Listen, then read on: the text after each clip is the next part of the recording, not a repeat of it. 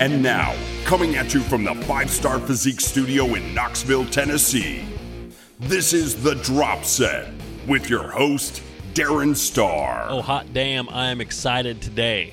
This is episode 51 of The Drop Set. Thank you for joining me today. It's Friday. It's May 11th, 2018. Why am I excited? Well, it's because at long last, I have, well, a couple reasons. I have cleared a significant technological hurdle. So I mentioned last time, and it's been kind of an ongoing issue, that I've been wanting to do interviews, but God, just trying to get decent quality interviews recorded for a podcast, it's hard.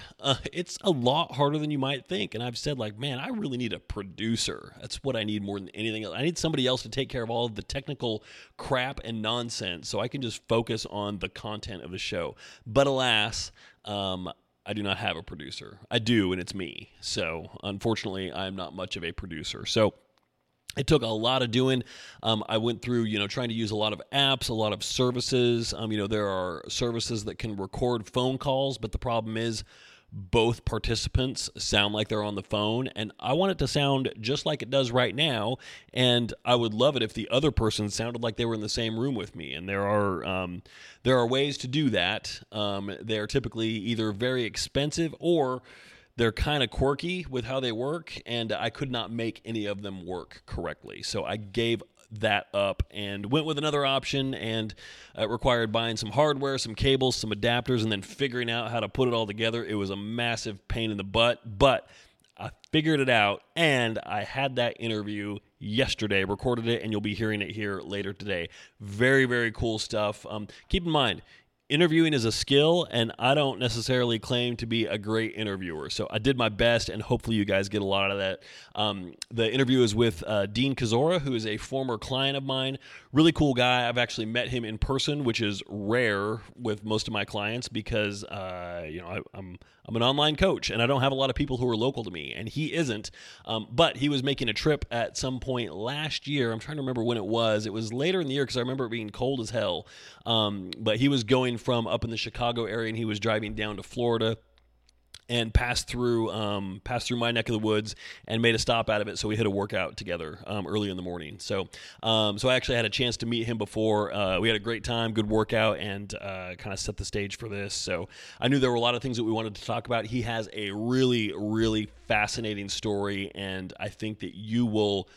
I always think it's interesting because we just kind of shoot the breeze for a little while. I always think it's interesting to hear these conversations with other bodybuilders, even though I have them all the time with people, and oftentimes I could care less because most of the people I'm having them with are people like, oh yeah, I used to go to the gym, or hey, I've done a step class before, or do you do any of that dieting stuff? These are most of the conversations that I have. So when I actually get to sit down and talk with a bodybuilder and kind of go through their routine and, let you hear what it's about, and then, you can kind of see, how other people approach this as well.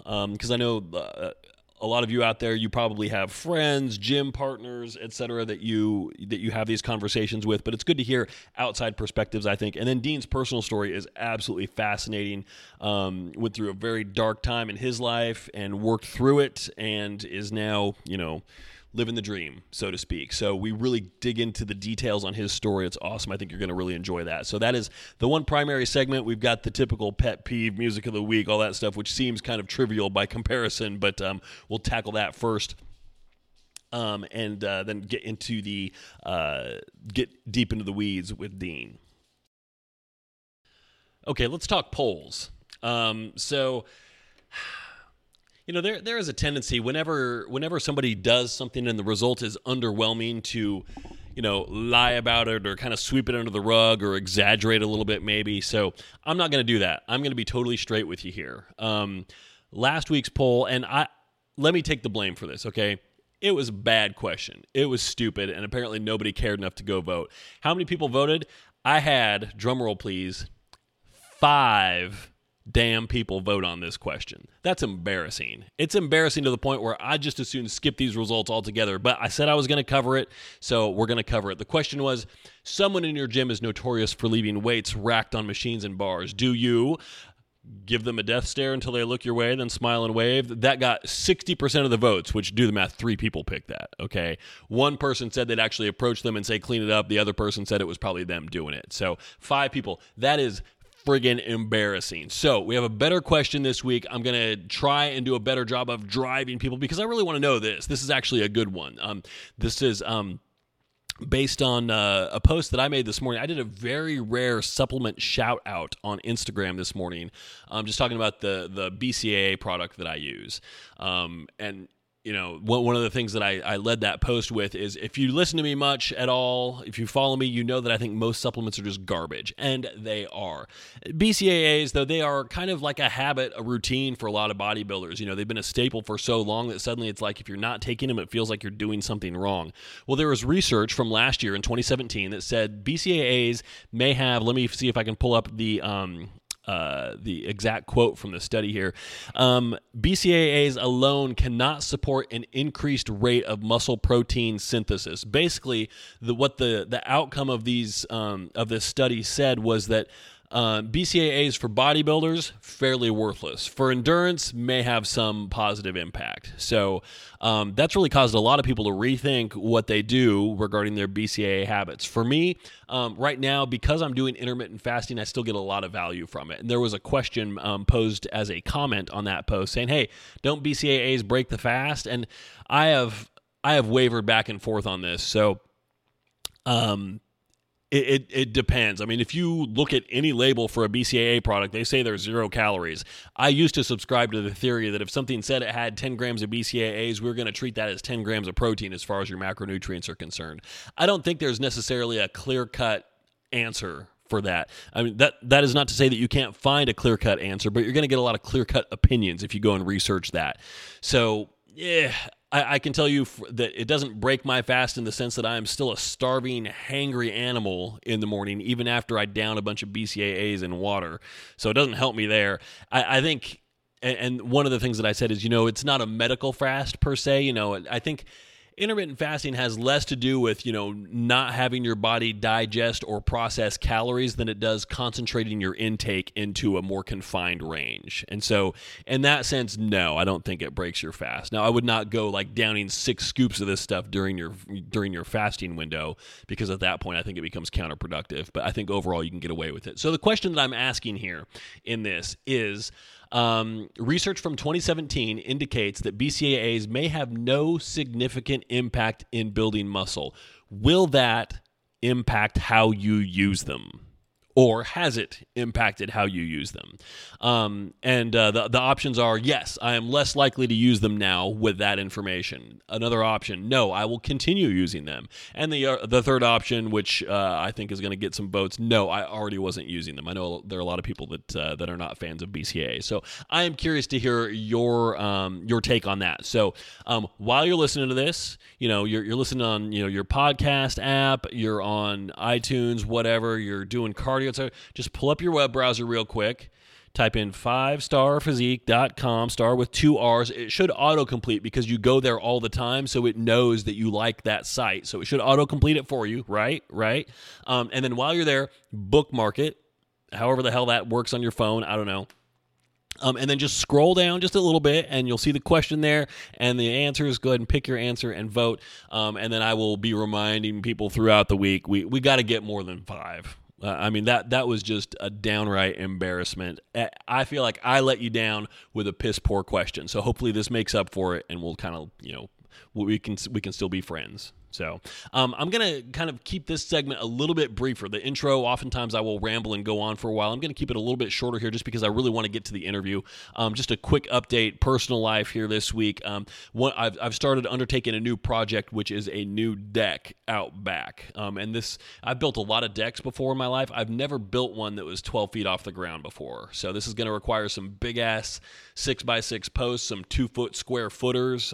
Thankfully, I don't have to dig down very deep. The frost line here in Tennessee is only a foot down, so not too bad. Nonetheless, it does pose some interesting challenges. We're building around slope terrain, so building stairs that come down to the ground level is going to require a lot of eyeballing, a lot of measurements, a lot of math, some trig, and then hopefully it all works out. So stay tuned. you know, typically most of my personal stuff I post in my Instagram story, so I'll be posting pictures throughout there. I'm not yet ready to order everything. Still got to finish up the design aspect, but that's the big project that's going to be my big summer project, actually. And then band stuff continues. We actually have a gig this coming Thursday. It is the, what's that going to be, the 17th of May. We're going to be playing at the Troubadour Roadhouse and Performance Lounge, I believe is the official name of the venue. It's in the Bearden Hill District in Knoxville. So if you're local and you are not 80 years old like me and you'll actually be up at 9 o'clock, come see us. We're playing from 9 till probably around 10:30 or so. So should be good times. It's just the trio, me, and our two singers. So I'd love to see you there. If you happen to make it, that would be super cool. All right, so that's enough for me. So let's get into it. We've got our regular segments. Let's do some pet peeves. Let's do some music of the week, and then we'll get straight into the interview. It's time for the airing of grievances. Pet peeve of the week. Please tell me that other people out there have pet peeves of a level of neuroticism and craziness that I do. I'd hate to think it's just me. I mean, I know pet peeves are a common thing. I feel like if I had to, I could just do a 45-minute podcast weekly that was nothing but my pet peeves, which... yeah. If that makes you think, Darren, how do you go through your life and just like live like a normal person? That is a great question. And when I get a proper answer for that, I will let you know. But this week, it's one that I've come across, and you know, as many of my pet peeves do, they manifest themselves through social media. So I love it when I check out somebody's profile and they say that they are a trainer or a coach or something like that. And there's no evidence that this person has any clients that they're working with. Everything is just about them and their abs or their booty or whatever. It's like, here's me. This is what I'm doing. And you know, I'm guilty of to some extent of that as well. Just because oftentimes, you know, I mean, I'm working with a lot of clients. A lot of them prefer to keep things private. That's especially true of a lot of the guys that I work with for whatever reason. They're just not really active on social media. They're not posting a lot of stuff. I'm not going to reach out to a lot of people and say, hey, do you mind if I post your progress pics here? Just because as a coach, it's not something that I'm super familiar with doing unless it's something like, oh my God, this is exceptional. People have got to see this. You've got to share this. So I'll make that case occasionally, but more often than not, the stuff that I share are things that, you know, clients have already worked up and sent me. Like, hey, I put together these comparison pics. What do you think? I'm like, that's awesome. Mind if I share that? Or I share something that they've already posted publicly. But, you know, there's a lot of work that goes into that, and I understand that. And I have had times where I go through and I will, you know, put together some before and after collages and then stamp it with my logo, and then that usually finds its way. You know, I'll post it out on Instagram. I'll upload it I have a transformations board on Pinterest. I'll usually throw those up on my website as well. So if I do one of those, I have several places where I can put it, but it certainly doesn't make up the bulk of my feed. If you look at what I posted earlier this week already, I do have a couple that I posted just because, you know, they just happened to come in from clients or there were things that could easily be put together. So just because they're showing, you know, really tremendous progress, and I'm proud of these people and the work that they're putting in, I want to give them props. But when somebody on their account, you know, like, I am a contest prep coach, or I'm a personal trainer, and this is just about me, and it's selfie, not really offering even any guidance, like no proof that they are a coach or that they have any coaching credentials or that they know anything. Now, converse to that are the people whose posts read like a textbook. Like a 200 level kinesiology class textbook. I'm like, nobody gives a shit about any of this stuff. Nobody reads this crap. And people that do, I mean, I don't know. I'm sure people do, but I'm not. I'm kind of an egghead when it comes to this stuff. But I can only get so deep into the weeds before I just stop caring. It's like let's talk about how this applies practically, not so much, you know, get into, you know, how much internal external rotation is really allowable or optimal for this particular movement at this part of the range of motion. I'm like, come on now, it doesn't really matter all that much. Just look at it. Does it look good? Yes. So anyway, I guess basically this is not so much a pet peeve. This is just Darren criticizes other people on social media, which I realize has got to be a really compelling segment to listen to. But hey, on the plus side, I kept it relatively short. It's like 3 minutes, so I'm going to just put the stop on it right there. Get ready to rock. It's Music of the Week. It's a recurring theme. So last week, you know, our musical playlist of the week was a tribute to Chris Cornell, if you will. This week I put together another artist-specific playlist. This is one of my favorite groups. They are a power trio that hails from the UK. They are a modern power trio that hails from the UK. So you can start to think, okay, who's he talking about? Who's he talking about? It is made up of Dominic Howard, Chris Wolstenholme, which has like one of the most mouthfuls of a name you could ever possibly imagine, and Mr. Matt Bellamy. I'm talking about Muse. I love this band. I've loved this band for years and years, and every time they put out something new, they redefine their sound a little bit. I'm like, I like the direction they're going here. For whatever reason, whatever they're doing just jives with me. I really dig it. I really do. So going back to some of their absolute earliest stuff, like Showbiz, Origin of Symmetry, you know, clearly they were a little bit more, they didn't have the songwriting maturity, or they were a little overly ambitious. Like some of those songs are like, what is going on here? My goodness, like this is really artsy-fartsy stuff. But they've got some solid tracks, even in those very early offerings. They're a very young band. And Bellamy also, I mean, he's the singer, he's the guitarist, he's the pianist, he is the chief songwriter. The dude is just a freaking musical genius. He is absolutely brilliant. And for any musicians out there who are, you know, if you are, I hate to use this term derogatively, but okay, we'll go with it. If you're like a classical snob, like you're like, I like classical music, cool. Well, Muse is a band that might touch a nerve for you because Bellamy is a classically trained pianist, and he brings a lot of those stylings and sensibilities into his songwriting. And so, you know, you listen to a song like Psycho, which is on this playlist. It's from Drones, which was 2016, I think. And you're like, okay, this is a rock song through and through. But listen to like some of the leading tones and the chord progressions. Something like Reapers has a very neoclassical progression to it. And some of the earlier songs in particular, I mean, he actually has some breakdowns of some classical piano flair as well. United States of Eurasia, which is not on this playlist. It's a little too low-key in spots to really be appropriate here.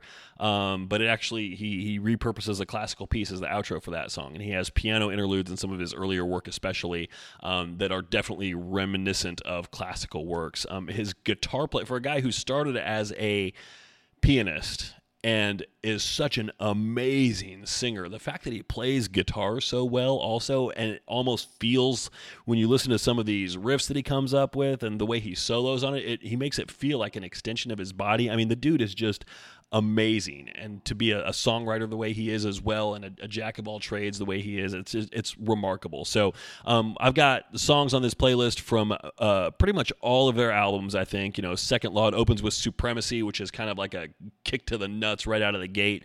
Sunburn, which goes all the way back to Showbiz, their first album. Resistance, Psycho. A couple of live tracks here. So Supermassive Black Hole, which is the song that non-Muse fans might recognize as being used in one of the Twilight movies. Very inappropriately, I might add. It made for one of the most surreal, stupid scenes in a movie I've ever seen, but that song was used there. I used a live version of that because I just feel it's got a little bit more punch, a little bit more pop to it. And similarly, Uprising, which if there's one Muse tune that people know, it's probably Uprising. I used a live version of that as well just because I like the energy of that. Probably, you know, two of my favorite tracks. I really dig Hysteria from Absolution, which has just about the most kick-ass bass line you've ever heard. And a single that they came out with just last year. It's not associated with an album, but Dig Down is a really, really catchy tune. I really like that. They just came out with a new one recently, Thought Contagion, which I heard yesterday in putting this playlist together for the first time. I really like that. I thought it was it's just immediately, it's like in your head. I like it. So where they're going with their songwriting now is really cool. Some of these songs from Second Law, you know, the arrangements really get elaborate. And so when they came out with Drones, their idea was to kind of strip things back down to rock roots and get rid of some of the orchestrations. I appreciate that kind of stuff, but I also appreciate, you know, more of a stripped down, hey, this is a power trio that doesn't sound like it's 47 people, you know. So anyway, the playlist is called For Your Amusement. See what I did there? Yeah, very clever, right? No, I realize it's not very clever. But and you can find that on Spotify, just like with all my other playlists. It's up there right now for your amusement. Spotify, 5-Star Physique, all one word.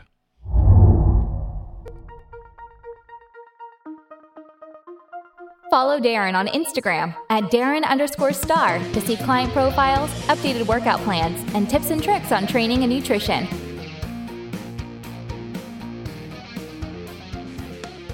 All right, my guest today, he has been a client of mine formerly from late 2016 until about a month ago, actually. We're on hiatus right now. He competed in his first show in men's physique in July of 2017, currently working hard, trying to transition into classic physique. And he's here to tell us his story, highs and lows, and how bodybuilding played a part in turning around his life. This is Dean Kozora. Dean, welcome to The Drop Set. It is great to finally, at long last, have you on here.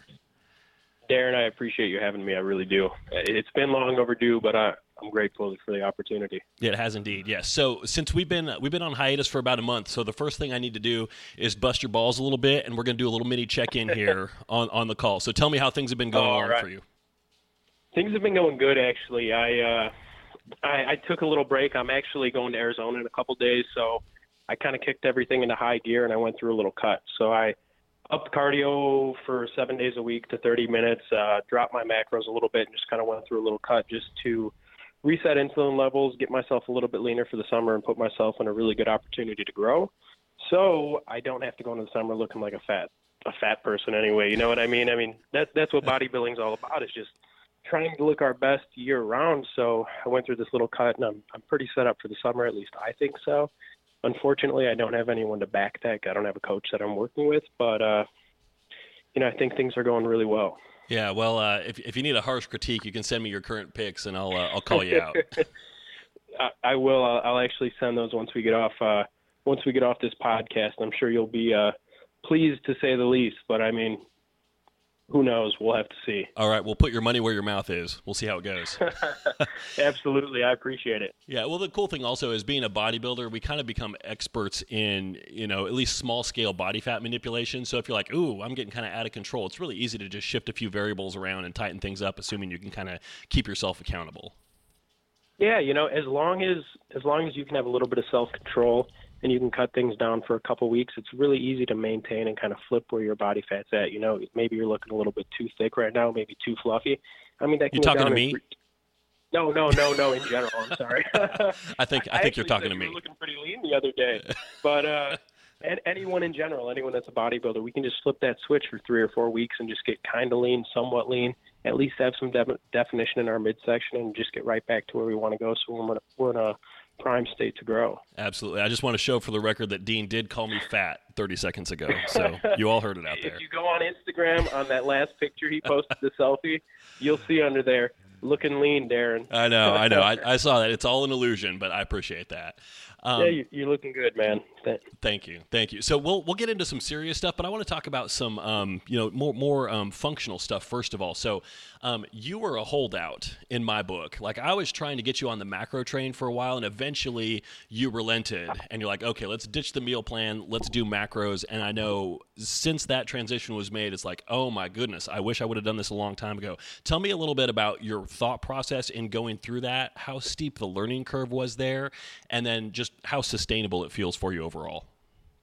So I guess switching to macro-based dieting, at first I was really timid about it, just because, when you think bodybuilding, you're like, oh, chicken, rice, broccoli, beef, potatoes, whey protein, and that's about it. Maybe oatmeal. 8 allowable foods. Yeah, like the boring stuff that every bodybuilder eats, that you see people eating all the time, like, oh, you want to get lean, you want to get ripped, you want to do a show, chicken, rice, broccoli. So I had that idea instilled in my head for a while. And actually, as I was going through prep last year, you had me eating these oatmeal squares for my post-workout meal, and I couldn't stand them. So I started – you told me during prep a couple times, you said, if you can make something fit or switched out in your macros, do it. So what I would do is I would go to the grocery store, and I would look through the cereal aisle at cereals that were maybe 1 gram of fat per serving, or 1 or 2. And I would find out the exact amount that I could eat, where I could switch them out for the oatmeal squares. And I started to really like it. I started to actually like deep in prep, when my workouts were just horrible and I hated going to do them. Excuse me. I would just go do my workout and kill it, because I was looking forward to that cereal after. I was looking forward to those Fruity Pebbles or whatever it was. Heck yeah, now you're speaking my language. So it got me a little more excited into like, all right, so I don't have to eat oatmeal squares every day. I can eat Fruity Pebbles. And then after that, I started switching out like my MCT oil and a little bit of my protein for peanut butter, because I had a sweet tooth. Like I'm a fat kid at heart. I love my sweets. So during prep, like if I could get half a scoop of peanut butter, it was like heaven. So I started doing that a little bit for prep. And after I got out of prep and after I did my show, we upped carbs, and it was the same stuff I was eating during prep. So what I found was right after that, every time I went out to eat, I would binge eat. You know, I would just eat nonstop because I was so restrained from all these different meals and all these good things that I could have in my life that when I got a little bit of it, I just could not stop. Like it was unbelievable. Like I would literally eat all night, and then I would get home, and then I would eat like peanut butter with chocolate sauce on it and all these different things, because I didn't understand that I could fit that stuff into my macros if I wanted to. And I think one of the big things there also is, you know, if there's stuff that you like, you can't necessarily make yourself not like it just by avoiding it. And so then once the floodgates open, then it's like, okay, bring it on. Now we're just going to bring the shovel, and I'm just going to just open my mouth and lean back and take everything in. Oh, you know, I never told you, but during some of the cheat meals I had during my prep, I would get home and I would shovel some of the chocolate sauce into my mouth after a cheat meal because I was just feeling so ashamed of all the ice cream and cake and whatever I ate. I would get home and say, this is it. This is my cap for the night. And I would sit back and I would just pour chocolate sauce in my mouth because I was so depleted and I loved this food so much and I didn't know how to fit it into my macros that I would just go crazy. Yeah. So like being able to switch to the macro-based diet, you know, if I get back from my workout and I try and keep all my sugary stuff after I work out, so cereal, peanut butter, I mean, if chocolate sauce, if I want it. But if I really want some chocolate that day, after my workout, I can go grab a chocolate bar. You know, I can grab a pint of Halo Top, fit it into my macros with some chocolate sauce, and I'm still on my diet. You know what I mean? I didn't go off. I didn't take a cheat meal. I didn't take a free meal. Like that fits in with what I'm trying to do. So like you have freedom to eat almost anything that you want. I mean, maybe not McDonald's and all that, but you have freedom to go out and venture and try different things instead of just eating chicken, broccoli, rice. Totally. Because it's, I mean, you know, I laugh about it because it is kind of funny, but at the same time, you know, prep is something that very easily can lead to eating disorders. And that's not, suddenly it becomes not a very funny thing at all at that point, once you've got a legitimate physiological issue that we've got to deal with. Oh dude, I feel like I talk to so many people right now that they get out of prep after having a meal plan and they think they have an eating disorder. And I fell into that category too, until you pushed me into the flexible dieting, until the macro-based dieting came in. I thought that I was like, I developed an eating disorder. Mm-hmm. It's just the restriction. Every time I ate, there was just no restrictions. Every time I ate, the floodgates were open and it was nonstop. Yeah, because, I mean, it's like I said, you can't make, you know, nothing is going to make me dislike Oreos. There's just no way to make that happen. Nothing's going to make me dislike Five Guys. And especially since I moved last year, there's one just down the road. Like I could practically walk there. It's tricky, but the last time I was cutting on a low carb and I actually had low fats at the same time, it took a little bit of macronutrient ninja skills because I was able to make a very basic Five Guys meals fit within that. So that was last year, wasn't it? It was, yeah. You know, I actually remember that because you posted about it, and I said, "How the hell did you fit that in your macros?" I said, "I would do anything to have a burger and fries right now. I don't think you had fries, but I would do anything to have a burger." You've got a damn good memory. There were no fries, and it was kind of a plain burger, like it wasn't the double bacon burger like I would typically have there. But I had to kind of rate it in a little bit, but still, just having that, you know, in an ocean of chicken and veggie meals, I mean, that just it made all the difference in the world. Absolutely. Having a little burger and a cut, anything is like a piece of heaven. Honestly. You know, especially if it doesn't count as a cheat meal. If you can work it in and just make it fit within the structure of how things are supposed to be, awesome. Whoever doesn't know about flexible dieting needs to get on the lifestyle because it is beautiful. Yeah, I tell people that. And, you know, a lot of people, you know, it is something that doesn't necessarily work for everybody. Like if you don't understand numbers and counting and basic math, you're going to have a hard time with it. But at the same time, I think it's worth investing a little bit of time in developing those skills because it really just opens up so much. It does, and especially if you're a sociable person and you like to go out. You know what I mean? You can find meals anywhere you go that are going to fit into your macros. Yeah, you might have a little bit of a learning curve where, like, you're plus or minus a couple here or there, but, like, you can go out and you can really fit things into whatever you want. Yeah, as opposed to having to stay at home and be a hermit. Absolutely. Yeah. One of the things that I think is kind of curious, just whenever I talk with somebody who is a competitor or, you know, anybody that has some experience in this and has kind of worked this in as part of their routine, I like to know what your routine is. So give us like, you know, what does a typical day look like for you as far as your schedule? Like, you know, how you work in lifting, how you work in cardio. Do you have time set aside for meal prep, that kind of stuff? All right. So, I mean, currently I'm a college student, so I'm going into my senior year. So I have a little bit of extra free time, and I know that sounds kind of far-fetched being a college student, but I mean, with all things considered, I don't have many things to do in college. I don't have anything but tests, studying. I don't work while I'm in college right now. So I wake up every day. If I have cardio, I go do my cardio. You know, I actually have an apartment gym downstairs. So I go down, I jump on the Stairmaster for 20, 30 minutes. From there, excuse me one sec. You have a Stairmaster in your apartment gym. Thank God. It's beautiful. That's pretty cool.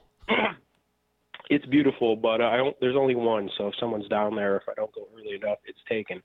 But from there, you know, I come back upstairs to my apartment. I make breakfast, which is, I mean, it's pretty boring. Usually it's eggs or egg whites, toast, and then a little bit of cheese because I love cheese. Who doesn't? And I can't get enough of cheese. I save room for my fats every day for cheese. Got to do it. But flexible dieting, man, it's beautiful. That's right. But from there, you know, I go to class. I do a little bit of studying. I bring a meal with me. And I get home probably roughly between 1 or 2. And just because I know the gym's not going to be packed there, and it's not that I don't like people, I just don't like waiting when I go to the gym. I get home. I eat another meal and I go straight to the gym. Especially if you're trying to superset or do anything that's a little bit more elaborate, just having less of a crowd around is really handy. Yeah, you know, I avoid going between the hours of 5 and 6 every day just because it's a zoo. I went yesterday and I did that, and I was doing incline flies. Excuse me. My allergies are horrible, but I was doing incline flies, and I actually had to sit on a sit-up bench. I had to sit on the ground with my back up against a sit-up bench and do incline flies there because it was so busy. So I tried whatever it takes to make it work. Exactly. I mean, improvisions across the board, but as long as I can get it done. But, you know, from there, I go to the gym at 1 or 2, get home between 3 and 4, 5 o'clock if I stop at the store after. I do a little bit of meal prepping, so I don't really make my meals for the week. I just cook in bulk. So if I'm cooking chicken, throw the chicken in a crock pot, wake up the next morning and it's done, and I put it in a big container and I make my meals as I go. And I find by doing that, the chicken doesn't dry out, the rice doesn't dry out. I mean, everything kind of stays fresh. That's pretty much what I do. I call it protein prep, where that's really the only thing that I do in advance, just like bulk cook up, you know, 4 pounds of turkey and beef or, you know, a handful of pounds of chicken or whatever, but everything else is kind of like meal by meal. Yeah, I mean, I'll do a little bit of rice like in the morning just so I can have it for the day. But other than that, I kind of like to make it meal by meal because if I want, like we were talking about flexible dieting, if I want to change it, I'm not restricted to that meal. Yeah. So do you find with the way that you use flexible dieting, do you find that you follow the same thing most days, or do you wake up and be like, well, I know that this stuff can work, but I'm going to wing it and just kind of see where the day takes me? Well, you know, when I first started doing it, I was winging it just because I had never had that freedom. I think I was on a meal plan for probably about a year at that point. So it was chicken, jasmine rice, broccoli, MCT oil, whey, egg whites, oatmeal for about a year. Exciting. So as soon as I got that freedom for the first time, I started winging it every day. You know, I'd wake up and some days I would make a crazy skillet. Some days I'd have waffles and pancakes. And I found from there that at the end of the day, when I wanted something to eat, it was like, all right, well, you've got about 80 grams of protein, 1 carb and 2 fats left. What are you going to have? And you're going to have a big bowl of shit is what you're going to have. Yeah. So I'm going to be drinking a big cup of egg whites. We're eating about a pound of chicken, and I don't want to do either of that. So I found a little bit of a routine where I do 9 days out of 10, I'll do basically the same meals, but if I go out, I have that flexibility. So I'll wake up and I'll have my egg whites and cheese and toast. My pre-workout meal will always be 90-10 turkey with jasmine rice. My post-workout meal is always going to be cereal, milk, and protein. So I keep it very stable, But I leave the opportunity in there in case, like, all right, well, my dad wants to go out to dinner tonight, or someone I'm with wants to go get something to eat. Like, I have the opportunity to go out and enjoy myself. You've done enough logging, you've done enough tracking, you've got the skill set so that, you know, I mean, things are pretty typical from one day to the next, but you've got the ability to adapt and make it work. Yeah, absolutely. And there's always going to be a margin of error. There's always going to be a couple grams here or there. Yeah. But I'm not in prep for a show, so if I miss on 10 grams of carbs, I'm not going to die. That's exactly, you know, right. It's not going to be a game changer. Exactly. As long, I always tell people, you know, when it's off season, you're trying to grow. As long as you're within ballpark striking distance of the targets, that's good enough. During prep, it's a different game. Yeah, you know, the way I see it is during the off season, if you're within 5 to 15, that's okay. You know what I mean? I mean, maybe if you don't digest fats as well, you want to keep those kind of more steady, but it all really depends on the person. Absolutely, absolutely.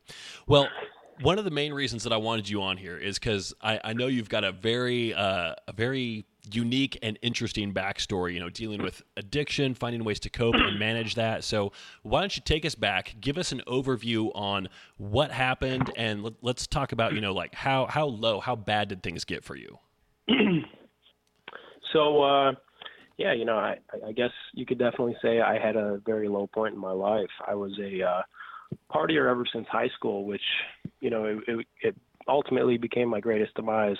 I was a gymnast during the week and I was a party animal on the weekends. But without that established curriculum in high school, my weekend habits turned to my daily habits. So as soon as I graduated, what I was doing on the weekends became what I'm doing every day. Mm. So living that lifestyle kind of just led me to get introduced to different kinds of drugs and form different relationships with each and every one. I mean, like your typical college student, you know, I like to drink beer, I like to smoke weed, but like the thing is, like at the end of the night, when everyone was done and stopped, I didn't have the ability to stop. I wanted to keep going. So as soon as I graduated, that kind of spiraled out of control. The beer and weed kind of turned into a little bit crazier stuff. You know, I started getting into more illegal drugs. I mean, not that weed is legal, but I started getting into more illicit and more party drugs and more downers and this and that.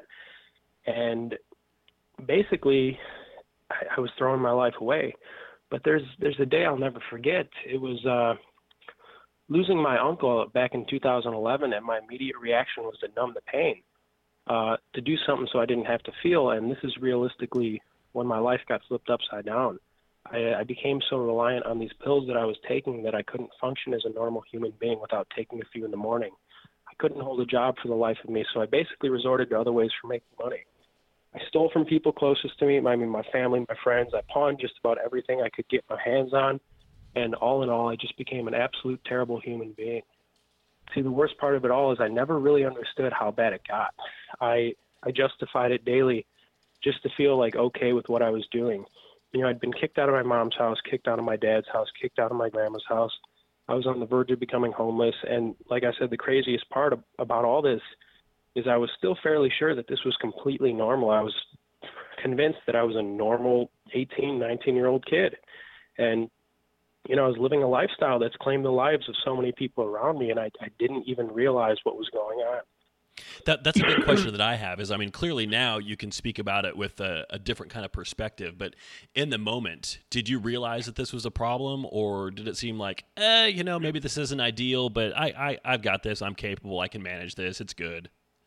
You know, I had the idea that I was a normal college kid just because all college kids like to party, all college kids like to drink, and the kids that I was hanging around with, they were all into the same stuff too.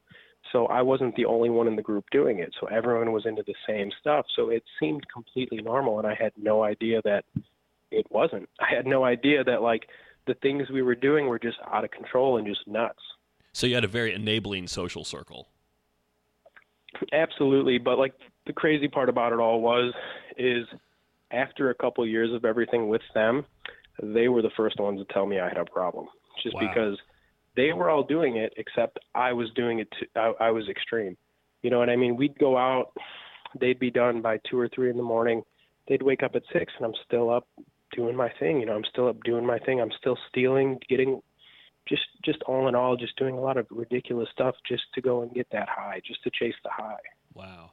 Did you actually run into legal trouble? You know, I did actually a couple times, and I spent a night in Cook County Jail, and I've been arrested in my hometown as well.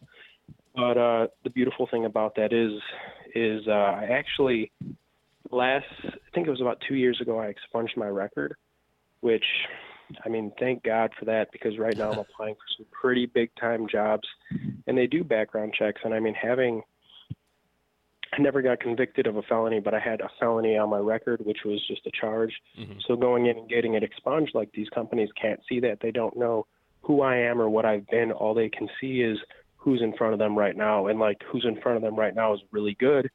But if they saw who I was, they might look at me a little different. They might say like, oh, no, that's who you were. We don't want you. Yeah, so I'd say saying they might look at you differently might be a little kind. I mean, I think they certainly would. Yeah, so like, the legal troubles could have really been my detriment in the future, but I took care of that. Nice. So what turned things around? I mean, can you recall like a specific moment where, like, you know, the proverbial light switch kind of got flipped? How did things turn around? So the big turning point for me was actually the day my mom died. A lot of my family members have been alcoholics, hooked on different kinds of drugs. So it was the day my mom died, and I'll never forget it. I was still using pills pretty heavily. And I specifically remember sitting in my dad's basement the night she died with about a handful of pills and a pint of vodka. And I didn't think I could mentally handle having to face reality that at 20 years old, my mom was gone. So I took the handful of pills, drank the pint of vodka, and just kind of gave up. I was pretty sure that amount would kill me. And the scariest part is I was 100% okay with that. So at the time, I figured it would just be easier to die than live. So that was it for me. I specifically remember closing my eyes while laying on the ground, and the only thought I had was, this is it. Like, this is the end of my life. And the most insane part about it all is I was 100% fine with it, but I woke up about 6 hours later, and I knew I needed help. And I went upstairs. I called my grandma, and I said, I'm ready. I was like, I can't do this anymore. Was that a call she was waiting for? You know, it's a call she had made to me probably 100 times. Everyone had made the call trying to get me help 100 times, but it took till that one experience of me just understanding that this is it. I'm ready to die. It took that extreme for me to actually figure out, like, holy shit, this is not normal. Like, I need to do something about this, because that may become my reality. And you're speaking about this with quite a degree of lucidity. So that decision, that I'm ready to die decision, do you feel like that was something that you made in the moment with a relatively clean head, with a relatively clear head? Hell no. I did not make that decision with a clear head. I mean, I was emotional. I had a body full of drugs. I had a mind full of hate. I was just in a really, really bad place. And, At the time, it just seemed like the right thing to do. It was the only way to just shut my mind off. You know, it sounds like a decision that came from a very depressed place that was also like chemically induced to some extent. Yeah, no, absolutely. Understood. Man, that's crazy. I mean, that's wild. So to kind of turn this back around, into a relevant bodybuilding discussion, which, I mean, sure, let's come back to that. Why not? What role did that and just general, like, you know, a focus on health and fitness, what role did that play in this transition back into, you know, normalcy, I guess we could call? So, I'm going to take it back about 4 years with you really quick. So sure. I actually, once I asked for help there, I woke up in a detox facility down in Florida on August 19th in 2014. And as soon as I got out of there, I moved to this, it was a halfway house. It was basically for a bunch of dudes to live where they can't get high, where they have some responsibilities, but they have some freedom, so they can try and get back into the world and just not kind of be a piece of scum anymore. So I had a couple of roommates there, and we went to the beach one day, and they took a picture, and we got back to my apartment. And I looked at the picture and I looked at myself with a clear head for the first time in 6 years. And I saw myself and I was like, is that really how I look right now? Is this a picture I've seen you post before? Yeah, it's like a before shot. Yeah. Yeah. And I looked at that and I was so disgusted. So the next day I woke up and I looked up gyms and I walked 2 miles down the street to the UFIT in Boca Raton. I mean, it's August in Florida. It's South Florida. By the time I got there, my shirt was soaked. I went in, the lady signed me up for membership. She handed me a free towel. She's like, we usually sell these, but you look like you need it right now. And I was like, damn right. So I went in there. I did like 10 sit-ups, 10 push-ups, jumped from machine to machine, tried to run a mile, and then I left. And, I mean, it was a horrible workout, but, like, that was the first thing I had done for myself in, like, 6 years that actually included any kind of, like, physical movements. So, you know, going through that, like, I started going every day, and I started noticing this guy from my building was going to the gym. He was bigger than me, leaner than me. He looked like he was in good shape, so we'd go every single day. You know, we'd wake up in the morning, cook breakfast, go to the gym, leave the gym, cook some chicken breast, cook some veggies. And we did that probably for about 3 or 4 months. And what it did for me is it mentally gave me something to work toward. And every day I would research different workouts and read tons of articles on how to build muscle, how to lose fat.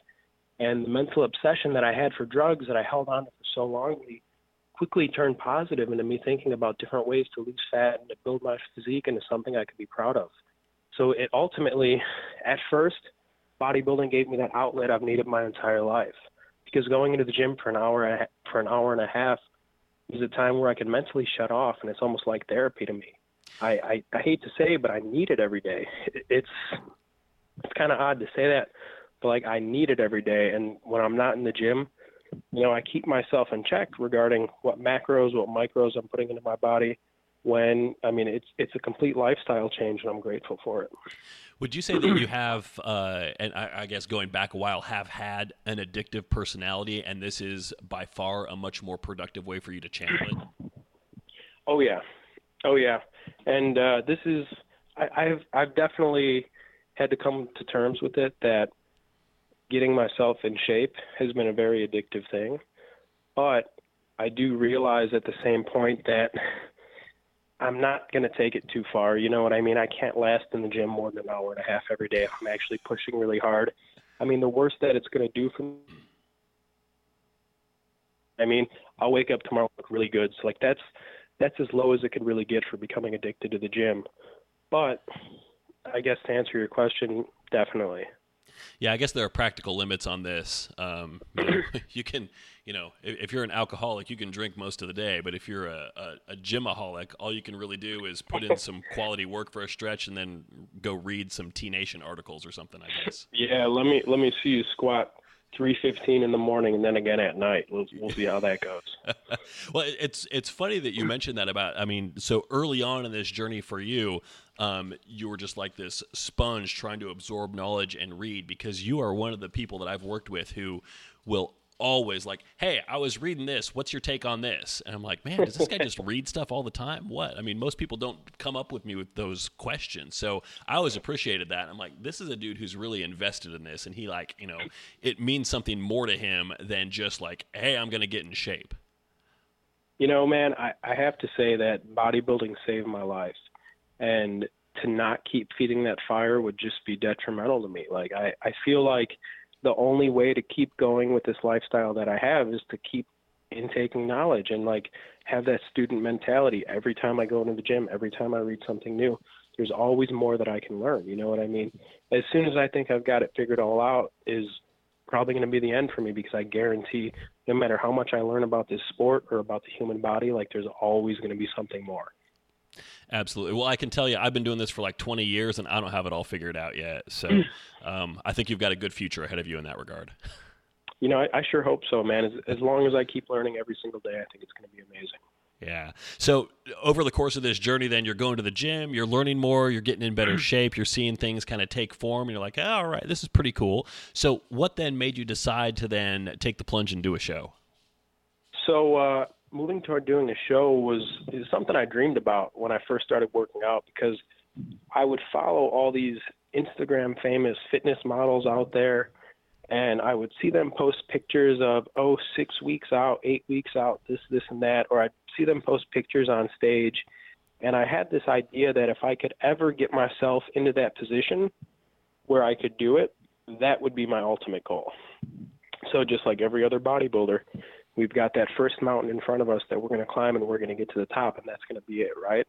So I did it. You know, I climbed that first mountain and I got to the top. And the funny part is there's a bigger one behind it, as always. You couldn't see it until you got to the top of the first one, though. Yeah, so I mean, that was really what made me do a show is I saw these other people doing it, and I figured if I could get myself into shape and look like that, then, like, that's all I could ever want, you know what I mean? That would be, like, ultimate, like, happiness for me. But, I mean, truly, your body image does not dictate your happiness at all. Whoever tells you that is lying to you. So if anyone ever tells you that the way you look is going to dictate how you feel, tell them they're full of shit. It's kind of the same thing, like however much money you make. Like, oh, if I could only make this much, I'd be happy. And no, you're looking in the wrong places there. Exactly. So yeah, that's the ultimate decision. That's why I ended up where I ended up. So you had alluded before talking about flexible dieting and how, like, you know, you could kind of push yourself through a workout that you didn't really want to go do, just knowing that, okay, well, I've got this coming up after it. So that gives us a little bit of insight into the next question. So tell me a little bit about what the prep for this show that you did last year, what that was like. Like, what did you expect going into it? Was it different from that? How difficult, how challenging did it get? How stretched did you feel at the peak of that? Oh, yeah. So, it was nothing like I expected it to be, because all of my information about prep came from Instagram. So everything anyone tells you about the fake smiles they have going on 2 or 3 or 6 or 8 weeks out, they're lying to you, because I thought it was going to be just fantastic the whole way. Yeah, I'm going to get shredded. I'm going to feel really good. I'm going to be really happy. But the reality of it is, all right, well, let's say you have to go to school, you have a job, you have this or that to do, which I had both. So I'd wake up at 4 or 5 a.m. to do cardio before either work or class. I was in prep during one of the hardest summer classes of my life, which required almost about 40 hours of studying every week on top of work. So every day I'd get up and go do cardio, go to class or work, come home and lift, and then study until I went to bed. And there were times when I was so physically drained after getting home from the gym that I would sit in my car for 20 minutes because I didn't have it in me to get up and walk inside. So it also took its toll on me mentally at times where I was pretty sure I was going to quit. Like, I think I emailed you like 2 times and I was like, Darren, we need to move this show up 2 weeks. Like, I'm not going to last. And it was just because, you know, my output was so high and my input, it wasn't really that little, but like my output and my input were so off balance that my body was in shock. Like, I'd never been at a body fat level that low. So it was affecting me physically, mentally. I was just struggling all around. But like, the thing about it is I committed, so I was going to do it. And the great thing is also it's a testament to, you know, I think people generally, but also you specifically, that, you know, we are resilient creatures, because you can push yourself through that. And then the show comes and goes, you kind of get a renewed charge from having accomplished this goal that you set out. But then you're able to kind of keep things together on the other side of it and not put on 20 pounds within a week. And, you know, that fire to get back into the workouts was there again, because then you're like, okay, now I can see what happened. I can see what I need to work on. So let's get to work and let's do it. Yeah, so like I guess after going through your first prep, you think it's absolutely horrible. Just during it, you think it's like the worst thing in the world, and after it, you kind of take a realistic look at how it is, and you see areas that you could have pushed harder. You know what I mean? You see areas where, yeah, I could have got a little leaner there. It wasn't that bad. You know, it's only 16 weeks. Some people do 12, some people do more, but like, you can look at it from a realistic point afterward, and then take the information you've got there and apply it to the next one if you choose to do that. I mean, I know last year I said I was not going to do another show. I said I was for sure done with it, but I think I said that right after prep when I was depleted, and all I wanted to do was eat peanut butter and ice cream. So after I got a little bit of stability back into my mind, I realized that, like, okay, well, I could have pushed harder here. I could have been bigger there. I could have been leaner there.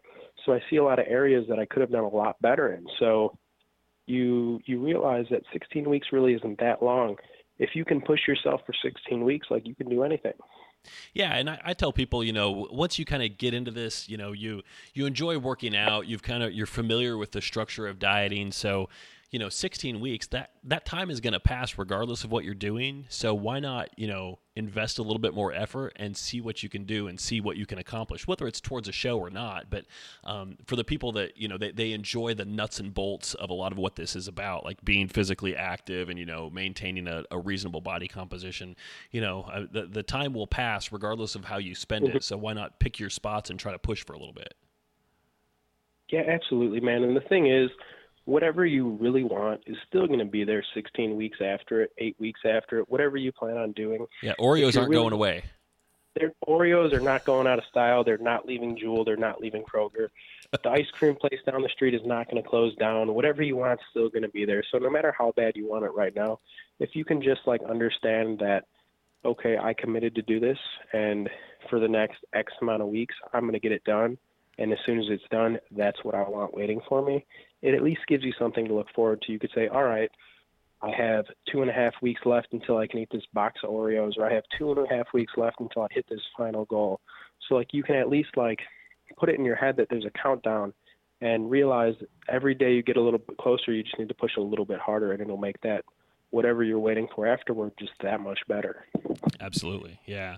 So, When we last had a conversation about this, you were looking towards classic physique for an upcoming show at some point. What are your current thoughts on that? Have you started looking at schedules at all, or are you kind of happy with the phase that you're in right now and pushing through classwork?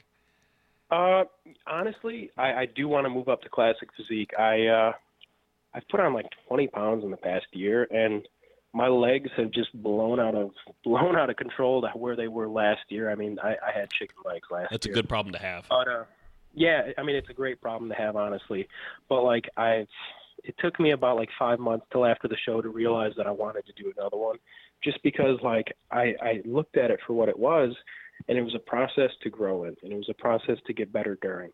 So I decided, all right, well, I'm going to want to do it again, but I don't like the board shorts. I'm working my ass off on my legs, literally legs twice a week, every week, sometimes more. Got to show those suckers. Why would I not want to show them off? So, like, my whole idea behind it is, yes, I'm going to do one, but it's going to happen when I'm ready. I don't want to step up there and be completely undersized to all these guys out there, because there's some pretty big dudes in classic physique. Like, there are some big boys. Yeah. And, I mean, I'm like 180 pounds right now, so, like, yeah, that sounds kind of heavy, but, like, realistically, like, if I cut down 171, 169, like, I'm going to look like a kid. Nobody wants that. Nobody wants to be the tallest guy in their class either. No, I mean, unless you're the most shredded or most peeled, but whatever. But you know what I mean? I'll be there when I'm ready. So, like, next year, the year after, that, one of those three, it's all depending on, first of all, where I'm at in school, if I have grad school starting after that, this or that.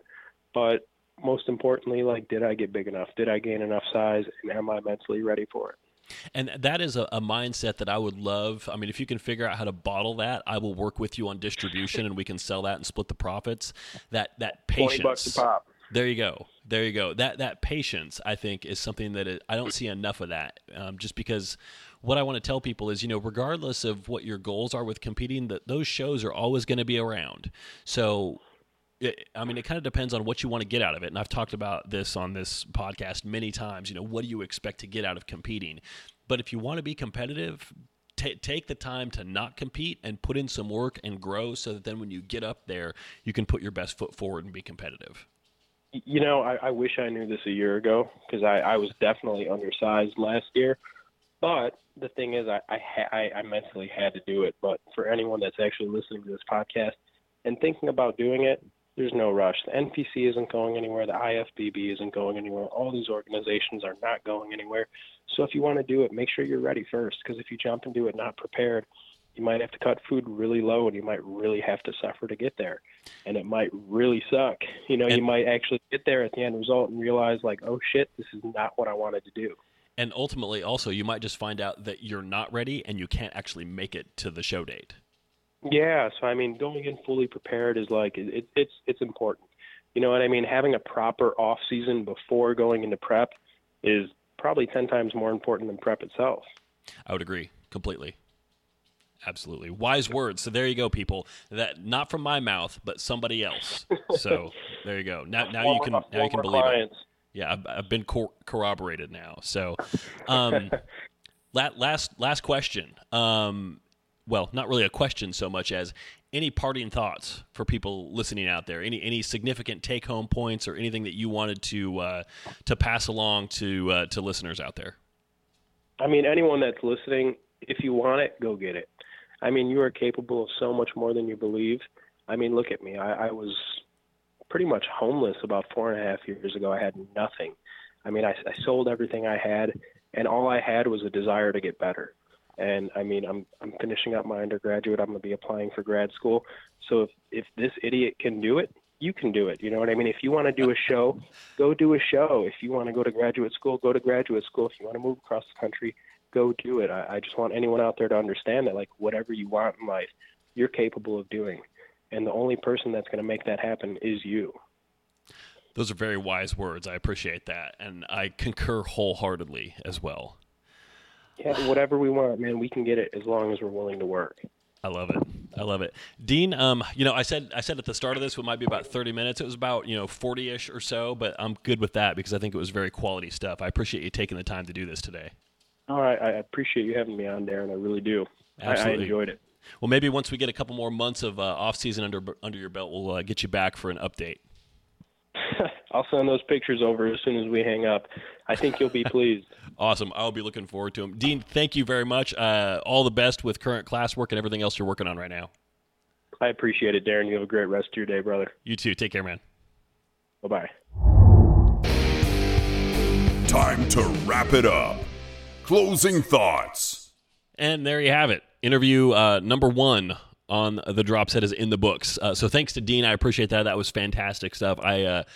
I don't know. At some point, I just kind of forgot I was interviewing. It was just like having a conversation, which is nice. And I think that's kind of what it should be realistically. So, and just to follow up on that, he did text me over a couple of progress pics, and yeah, he's looking pretty sharp, sharper than when we left things off a month ago. So, there are some people where I feel like, you know what, you're good. And I think it's difficult to continue to push in an off season if you're trying to grow. I mean, whenever you're trying to graduate up a division, go from like men's physique to classic physique, it's gonna require you to put on some size. You're gonna have to get a little bit softer than you want. And so to continue pushing in that direction while still keeping things reasonable and having somebody looking over your shoulder and saying, we're getting a little bit softer than is necessarily productive here. Why don't we, do like a little bit of a reset for a week just to help manage some things, get just a tiny little bit of detail back, give your body a chance to stop processing so much food for a little bit and then keep going. But having somebody on your side to manage that is helpful. I think for what Dean's trying to do right now and just, do a little bit of a cut here, just, we're going on vacation, we're taking a trip. So, not pre-contest, but hey, let's just chill out a little bit, which basically means stop eating like a maniac, do a little bit more cardio, restrict your macros a little bit, and that's all there is to it. So I think that's something that clearly he's had some success with it. So I think a lot of people are good with that. It's just, the longer term cuts or the more ambitious goals. I think having some guidance in planning and accountability can be a big help. So anyway, that's it. No parting words of wisdom here. That was it. So I will leave you to it. We've gone way over time here, but I'm cool with it. I don't know how you all feel about that. So I did get some feedback actually that somebody prefers shorter episodes, like closer to the 30-minute range, which I don't know if I've ever put one out that was 30 minutes long. Typically, they're about 45 to 50. This one's clocking in about 1:05 right now. But if anybody feels strongly one way or the other, shoot me a quick note. Other than that, let's just touch base on social media. Reach out to me. Any questions that you've got on anything, fire away. You can email me directly, darren@5starfitness.com. Find me on, Pinterest, YouTube, Facebook. Just search 5-Star Physique, all one word. You'll find me there. Twitter is @DarrenStarr. Instagram is @Darren_Starr. And the website, 5starphysique.com. Don't forget to go vote in the poll. I need to hear your feedback on this BCAA stuff. So let me know what you're thinking there. Otherwise, I just hope everybody has a fantastic week, and I'll check in with y'all a week from today.